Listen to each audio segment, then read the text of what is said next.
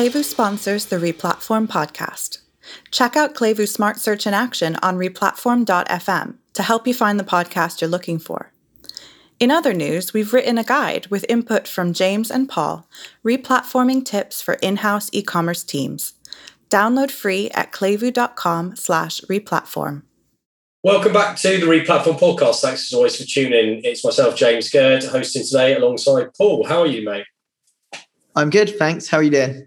Yeah, I'm good. I believe you've had a fun couple of hours with a spring onion allergy. Yeah, I do have a spring onion allergy, which very few people believes is real. But yeah, it makes me very tired and just generally a bit weird. But yeah, so I've had that to contend with. I'm sorry, but the weirdness is not due to the allergy. But yeah, I've always said you were cutting edge, so you found an allergy I've never heard of before, but I'm glad you're okay. Although it might not be an allergy, it's more of an intolerance, I think. But yeah, it certainly impacts me and it's not good. Well, glad to hear you're still with us and it's all good. So today we are talking about Amazon, that rather small topic of Amazon and e-commerce. And basically, it's about around how to build successful businesses on Amazon. So Amazon doesn't really need an intro, does it? Let's face it. If people haven't heard of Amazon, then I'm not sure the podcast is really for them. But Amazon did rather well from the pandemic. So I think 2020 was the best year for e-commerce marketplaces in general in over a decade. Amazon Marketplace sold an estimated $295 billion worth of products, which is up by $95 billion on the year before. There was nearly $1 billion of fresh capital committed to firms who are looking to acquire Amazon sellers and brands. And it's not just about selling products either, it's about advertising. I think I saw data there, $3.9 billion worth of advertising inventories bought on Amazon in the first quarter of 2020, up 44% from a year earlier. So it's a beast, right? So today we're going to explore what makes a brand successful on Amazon. So many people sell. Not many are hugely successful. So what does it take and what are some of the pitfalls to avoid? And we're joined by someone who really knows how to walk the walk. He's grown his own multi-million dollar businesses on Amazon from the ground up and now advises other businesses on how to achieve success. So welcome to Replatform, John Elder. How are you, sir? It is so great to be here. Thanks, guys. James, Paul, great to meet you. And just excited to share my story and talk about a little bit about what I do at Black Label Advisor. Yeah, I'm really looking forward to it. Having read the interview you did, I think it was with Dan Barker, wasn't it? You did an interview. It was. Yeah. That was a long interview and there's some really good stuff covered. We'll try to make it an equally tedious experience for you, don't worry. So I really liked your website strapline. It says, are you ready to dominate on Amazon? So that's punchy. So, and that for me is a good segue into you giving our listeners an introduction, who you are, what you do. Yeah, absolutely. So at Black Label Advisor, my website, just for anyone listening, is blacklabeladvisor.com. You can connect on me on there, with me on there.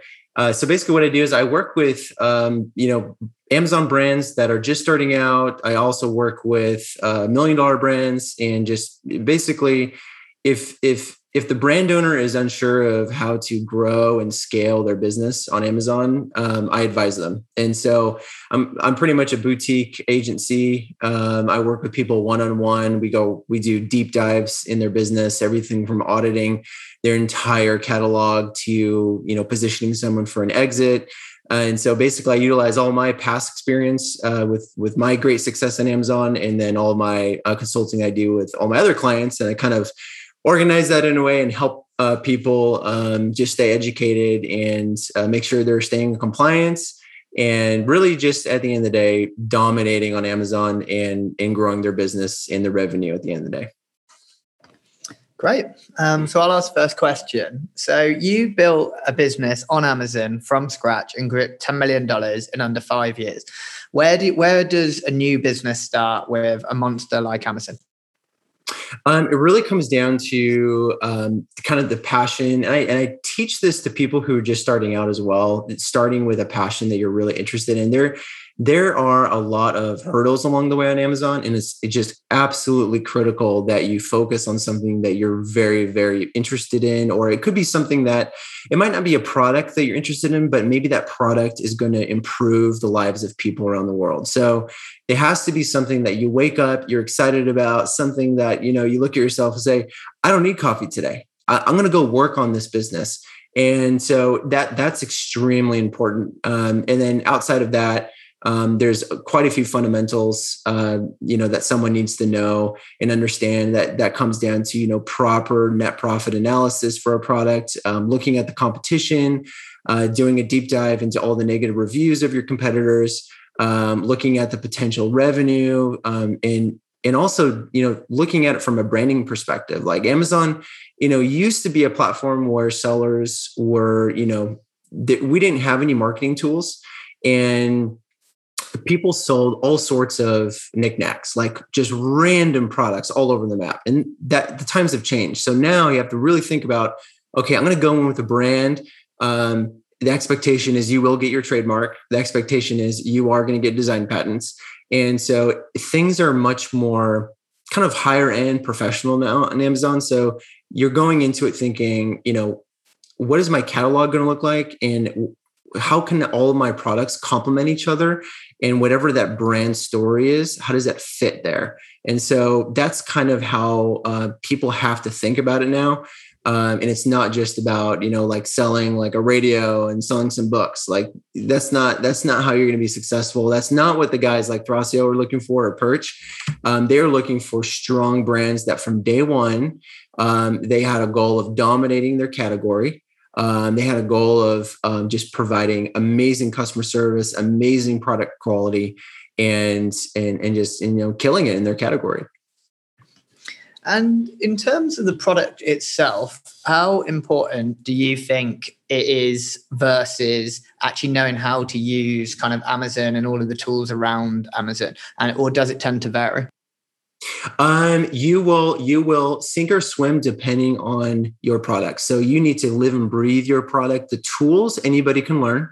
Where people fail is they are not putting proper innovation, time to innovate their product and to really bring something new to the market. Too many people make the mistake of just maybe like innovating like just a little bit. But you really have to come out of the gate swinging, and your product has to be extremely unique, and it has to deliver extreme quality. So, for example, I had a men's leather goods company and sold all sorts of high-end products for men, and the leather goods market is, there's a lot of competition, and so. In that category, I really, took a deep dive into like the types of leather, the quality levels, on the specific products, tweaking some product features to make it more functional, while keeping kind of like a mid-range price point. So you have to go into it product focused, and the tools and the software around that product. And when you're researching, anybody can really use everything from Jungle Scout to Helium 10, which, a lot of my clients use as well. Those tools are really easy to use. They're the education that they provide and all the, videos that come along with the software are fantastic. So that's not really the struggle. The struggle is product and product quality and product innovation. Excellent. I have interest. Why did you focus on Amazon versus like building your own e-commerce store? Yeah, so it was actually one of my biggest regrets looking back. So I built a large business on Amazon over 5 years and was very successful. I actually pivoted a little bit 3 years in and launched all my Shopify sites. And so I started, really focusing on bringing traffic in from social media to my Shopify site and, using the MCF program to use Amazon's warehouses to fulfill all my orders. So I wish I had done that sooner. And the reason why is because I could have built an even larger email list. That email list was powerful. It's thousands and thousands of people. So it's fantastic for marketing. So that's one of my biggest regrets, but Amazon is it's very, very fast to market. And so, even with an established brand on Amazon, it was hard. It was really hard to bring traffic from social media, or Google to my site on Shopify and to get people to purchase there versus Amazon. Amazon has incredible trust with customers. It's extremely fast to market. I mean, once your products are checked in, it is hands off. Amazon is managing the packing, the shipping, everything related to your product. So Amazon was a slam dunk first place to go because of the revenue potential. So, you know, Amazon dominates with e-commerce. There's no stopping that beast, obviously. And so that's where I focused 100% of my attention from day one, just because the potential was there. And it really proved it. You know, I was hesitant at first because, you know, with any new subject or new business opportunity, there's always going to be hesitation. And just because it's unknown. And so when I started seeing sales immediately. And so the sales started to kind of snowball. And then I, you know, launched more and more variations. And my first product was actually a golfing product. So that led to other products, that led to more and more brands. And, you know, the revenue just kept increasing and increasing. So I actually had over 100% year over year growth every single year. And so that is hard to achieve with other business categories out there. So I focused on that just because the potential was there. And so you obviously had a big journey because you built up to multi-million-dollar businesses from scratch, and nothing's ever plain sailing. So the success stories always mask a load of pain and effort to get there. What are some of the key mistakes that you experienced on the way, and how did it help you? Two key mistakes. One was a lack of branding. So I didn't have a branding strategy from day one, which I should have. And it was pretty crazy. So part of my story is actually met with some executives from the Richards Group in Dallas, and so they do all the ads for Chick-fil-A. And Chick-fil-A is a huge chicken sandwich producer, really popular in America. I don't know if you have them there, but they met with me through a local business group. And it was all just kind of like, we're going to help you out. You guys are young, and got some good advice. So that was a couple years in, but I wish I had that advice from day one, because from the get-go, I was selling random products. I didn't have a good cohesive branding strategy. I didn't even think about my brand story for each of the brands that I ran. And so I was all over the map. And that definitely stunted my growth just because I was spread too thin and I didn't have a strong story for the brands. So that was one of my mistakes. My second mistake that really stands out that I've talked about before is unsustainable launching of new products. So I got myself into quite a pickle. I was very, very confident. I had an outdoors product line for kids, and it was a toy product line, and it was very, very successful. And I just made the wrong assumption that it was going to take off if I launched 7 variations. So I just assumed that the market would be able to, sustain that. I was wrong. And nearly went bankrupt, and got into a terrible cash flow position because I had, hundreds of thousands of dollars of debt to pay for that purchase order from overseas. And now I couldn't pay myself. It was tough to pay the PPC ads on Amazon. I had to pay my employees, obviously. So that was a very painful experience. So I ended up selling through a lot of that inventory, and some of it I bled, and some of it was at cost. So I tried to recoup my capital as much as I could, as fast as I could, and then moved on from there. And so that changed how I viewed launching. And so it just made me smarter and more strategic with future product lines. And with Amazon, so James has referenced a stat here that 98% of new sellers on Amazon fail within their first year. Firstly, do you agree with this? And also, why do you think, or if so, why do you think they fail? And how much of this failure is avoidable versus people not really understanding Amazon? Yeah, it's an unfortunate reality, and it's one that a lot of gurus out there are, they're never going to talk about because it's going to steer people away from their course that costs $25,000. But I have no problems talking about it because people need to have a good, strong expectation, understanding of how hard it is on Amazon. And that's not to scare people. It's just for people to have just a good, strong expectation. The expectation is it's going to be hard. You are going to bleed in your first 6 months during your launch. This is just part of the process. And so people come into Amazon most of the time, thinking that they're going to become very, very rich in under 12 months. They are going into it thinking it's easy. They're going into it, not being educated. Things like having a trademark is extremely important. That ties into your brand registry. So that protects you on Amazon in a variety of different ways. So unfortunately, that stat is more than likely true just because I've seen it. And most sellers are kind of doing it as a hobby. They're not doing it as a multi-million-dollar business. So I was a top 5,000 seller on Amazon, and it was a legitimate business. So we're talking, I left my booming career in the construction industry and did this full-time, got some office space in Dallas, had employees.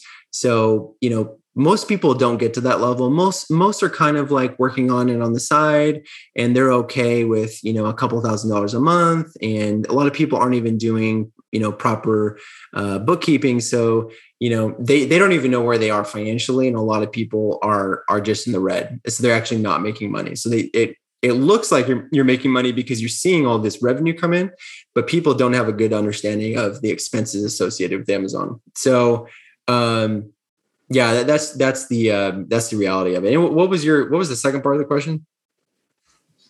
So the second part was do you think a lot of people fail due to not really understanding Amazon?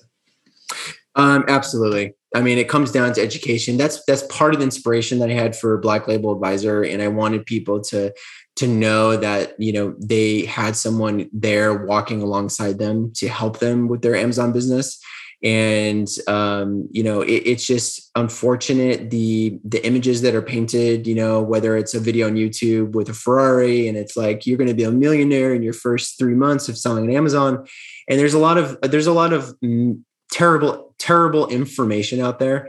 And part of what I do with my blog and consulting clients is helping people understand what the reality is and to properly educate them so they can be successful.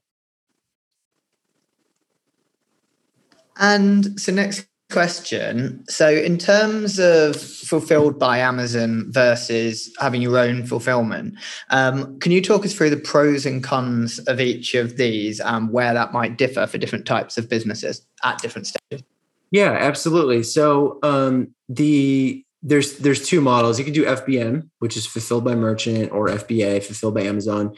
And then there's the elephant in the room, which is always the algorithm. So Amazon has an algorithm that is ultra secret. Anyone who says they know anything about the algorithm or anything concrete is lying. But the general thing is, if you are using Amazon's tools and using Amazon FBA, which is you send in your inventory to Amazon's warehouses, you're going to get a boost in that algorithm naturally. And so anytime you can capture, that 2-day Prime badge, anytime you're using Amazon's warehouses, they're going to just kind of artificially kind of boost you a little bit in the algorithm. Now, if you're doing fulfilled by merchant, that's basically you have your own warehouse.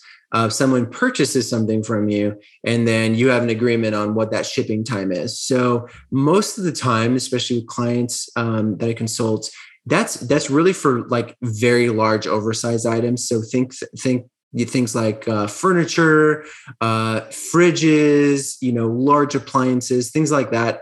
Those are types of things that fulfilled by merchant, it is going to make sense because the rest of the competition is fulfilled by merchant as well. So you're not really competing with algorithm. And that's really to reduce the cost of warehousing. So Amazon's fees can really skyrocket and hit you hard if you're using them for oversized products. But for the rest of the market, which the vast majority of people are not selling oversized products, FBA is king. I'd say 98%, 99% of my clients use FBA. And that's just the nature of the beast. You get automatic 2-day shipping. Sometimes, depending on your city, you get 1-day shipping.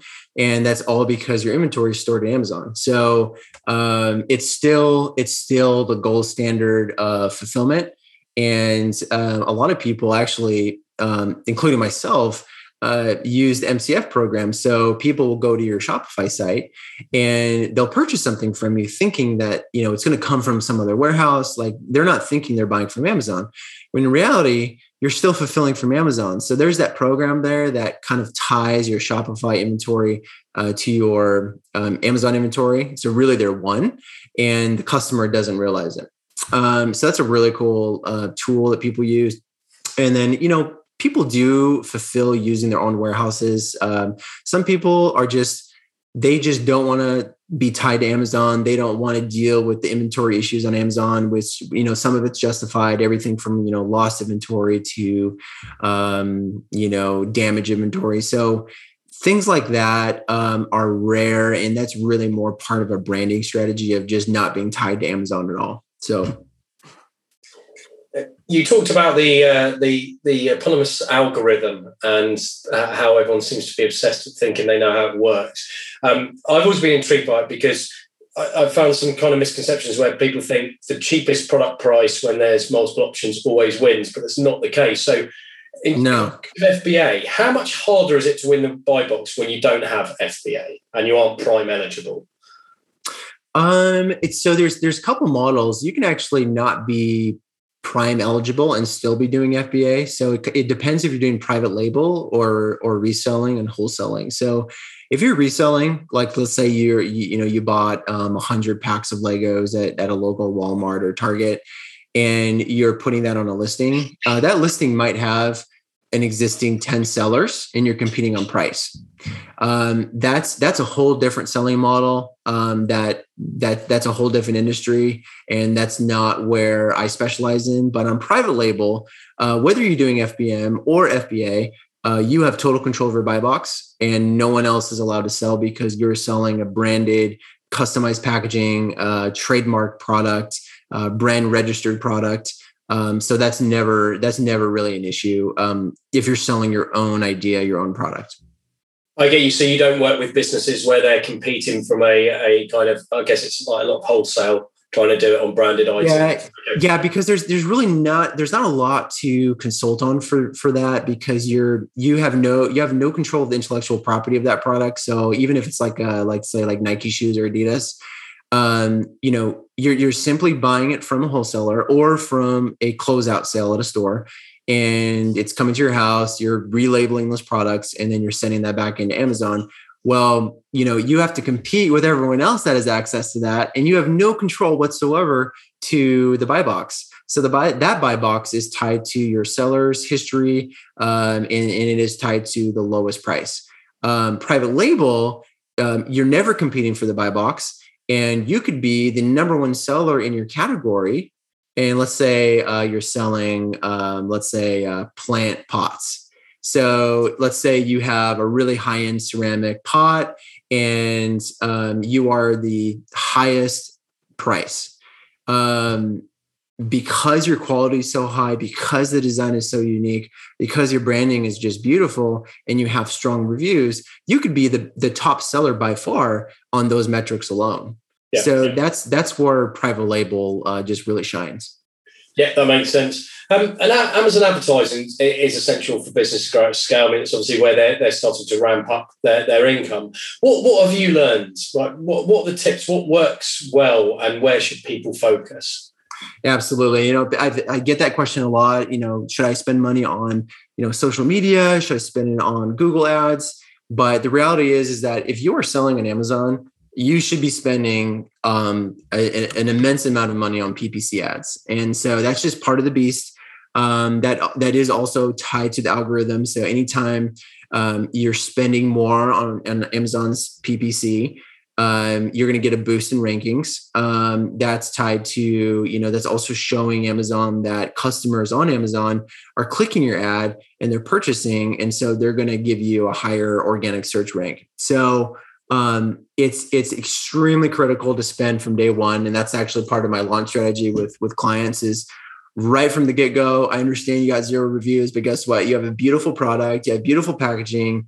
You have a great brand story. You know, everything is just looking fantastic on your listing, and you're going to get sales. So just on beautiful photography alone, you're going to get sales from the money that you spend on PPC.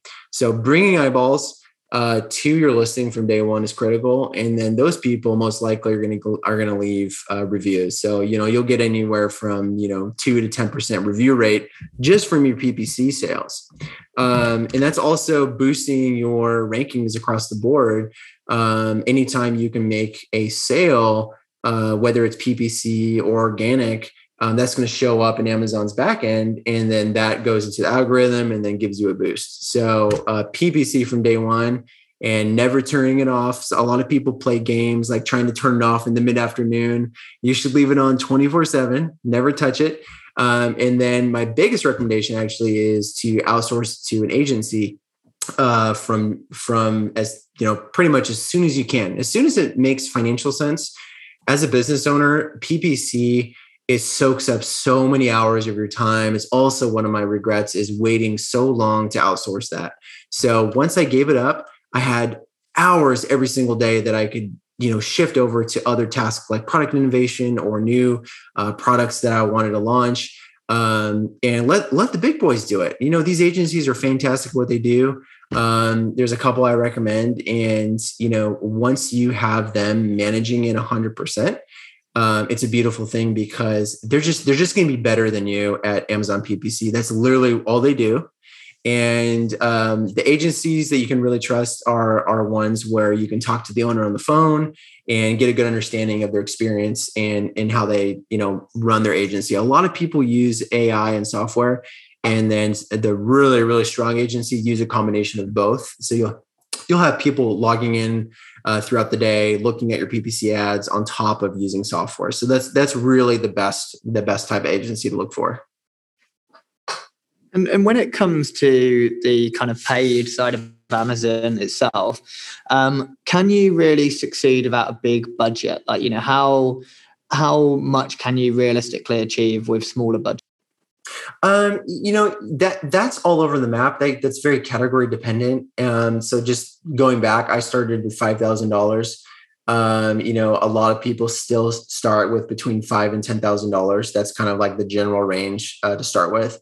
It's all about whatever capital you can invest. The more capital you invest from the beginning, the faster you're going to grow and the larger you're going to grow. So, it's definitely correlated with your initial capital investment. So someone who starts with 25 grand, they're just going to grow significantly faster because they can, have larger PPC budgets. They can launch more products. But people shouldn't be scared just because their budget's smaller. I work with clients that have smaller budgets as well, and they're doing fantastic. So it's not about your initial, budgeted capital amount. It's more about just being patient. And if you are starting small, like I did, I went from $5,000 investment to doing over 100,000 my first year. And then my second year, I did over $1 million. So it can scale very, very fast. So it's kind of all over the map. I've got a tangential question that just popped into my head on conversations I have with other small businesses where there's a bit of a fear around Amazon white labeling product ranges that they see really popular because they obviously have so much data when people are just selling through the marketplace and doing all the FBA stuff. Is this a valid concern, or is it something that is just not really Amazon's focus to take the products into their own inventory? Are you talking about like Amazon taking business owners' ideas and selling similar products? Yeah, so they white label and go, right, okay, well, nappies is working fine. We'll create our own branded batteries. We'll create our own branded version. Yeah, exactly. So the word of advice on that is, and when I consult people, I do encourage them to target products that are doing under $100,000 a month. And the reason why is because Amazon is not really going to mess with products that are doing low revenue.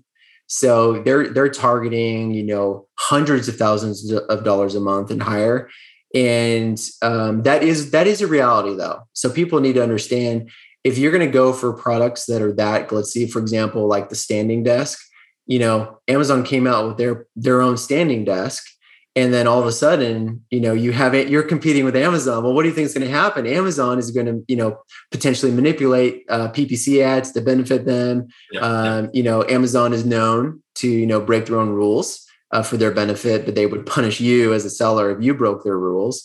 So that is a danger out there, but Amazon really focuses on extremely, I'll call them like sexy products where the revenue is just so big.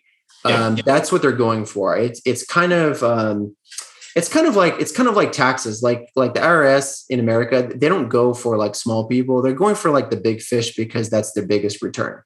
So it's kind of similar to that. Amazon's really focused on that. And as long as you're, you know, not like going into a category where the revenues are that high, I wouldn't be too worried about it. And you've mentioned kind of tools and third parties a few times in some of your answers. What are some of the technologies that you rate when it comes to kind of automating any aspect of Amazon? Absolutely. So we covered PPC agencies. So that's something that you would outsource.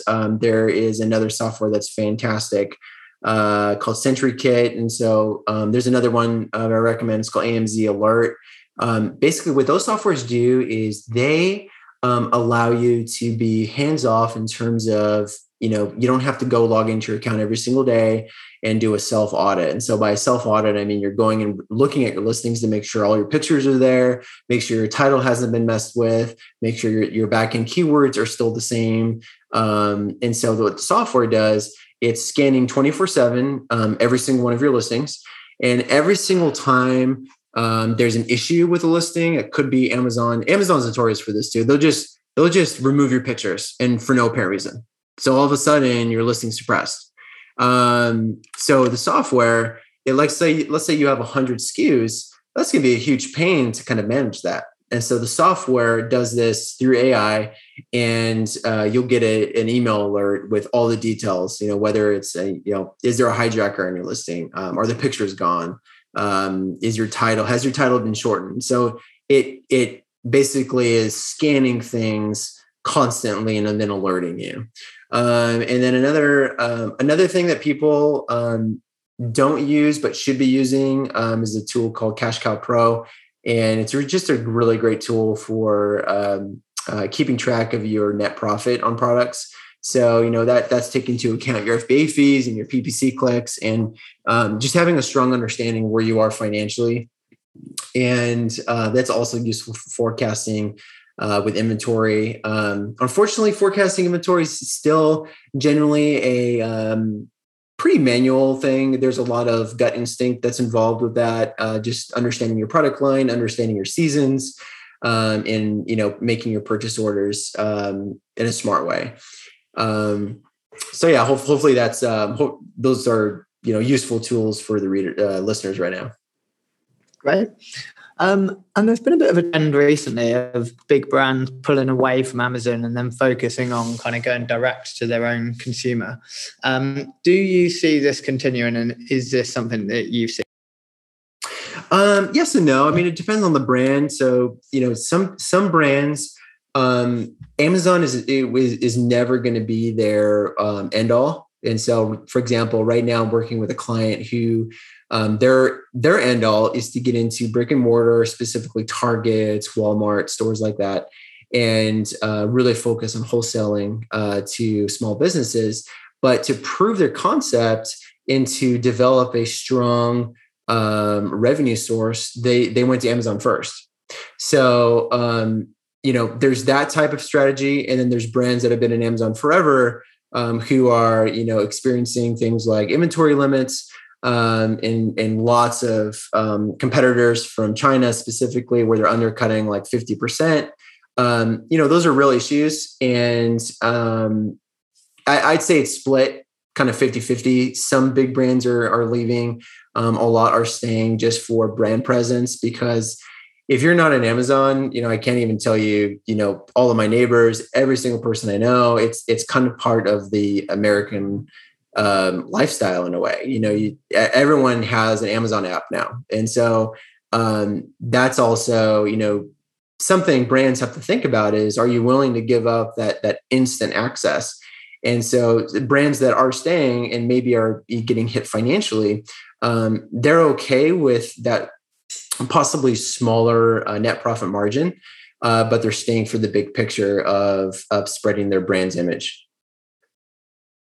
Yeah, it's an interesting dilemma. I've seen several brands at different stages or different sizes going through the frustrations with Amazon and how rigid they can be sometimes, but equally the sheer scale of the marketplace and the exposure to the customers and tapping into the Prime and Prime Days, etc. It's a really interesting balance for how much you put into Amazon versus how much you put into your own channel. Absolutely. And kind of linked to this, unauthorized sellers, we kind of talked about earlier, they're the bane of many vendors' lives, like people coming in who are either illegally selling or aren't allowed to sell, and they're undercutting on price and destroying the brand's ability to get the margins they want. How are unauthorized sellers even allowed to sell? That'd be an interesting thing to understand. How do they get on there? But what can a business do to combat it as well? Yeah, so that's a big question that comes up quite often with my clients, and it comes down to the tools that exist on Amazon. So, step one is trademark. Make sure you have intellectual property protection for the brand. Step two would be something like a design patent. So, if you have a unique product and you don't want, the rest of overseas sellers, undercutting you on your pricing. What you could do is just protect your unique product idea 100% across the board. So that would give you ultimate protection because Amazon takes that very seriously. And it's within 24 hours, Amazon will remove any seller that's infringing on a design patent. And then you have things like Project Zero, where you can sign up for that program, and you need to have your trademark and everything for that and brand registry. Project Zero allows you to remove any unauthorized seller on your listing almost immediately. And so that comes down to, sellers possibly, maybe they bought some products off of eBay. A lot of private label sellers, they have mirror images of their listings on eBay. And so, sometimes there's people who have maybe 10 units of your product in hand. Sometimes it's a ghost software, which kind of like mimics that there's inventory, and sometimes the seller is set up as FBM on your listing. And so that's typically they're shipping from overseas, but maybe the customer will never get that product. And there's always those weird hijacker type black hat stuff that happens. But Project Zero is fantastic. And then even through brand registry, you can submit a trademark infringement claim. You can submit a copyright claim. You can submit an inauthentic claim. And so those are really effective as well, because, if you control your listing and you design your listing and you control the trademark, you can tell Amazon, look, this person's selling and, they're not going to get the same warranty. Because that whoever sold that product is not the brand owner. So, whatever warranty you're offering on your product listing, they're not going to be able to come through with. And then also, how do you make sure the safety of the product is there?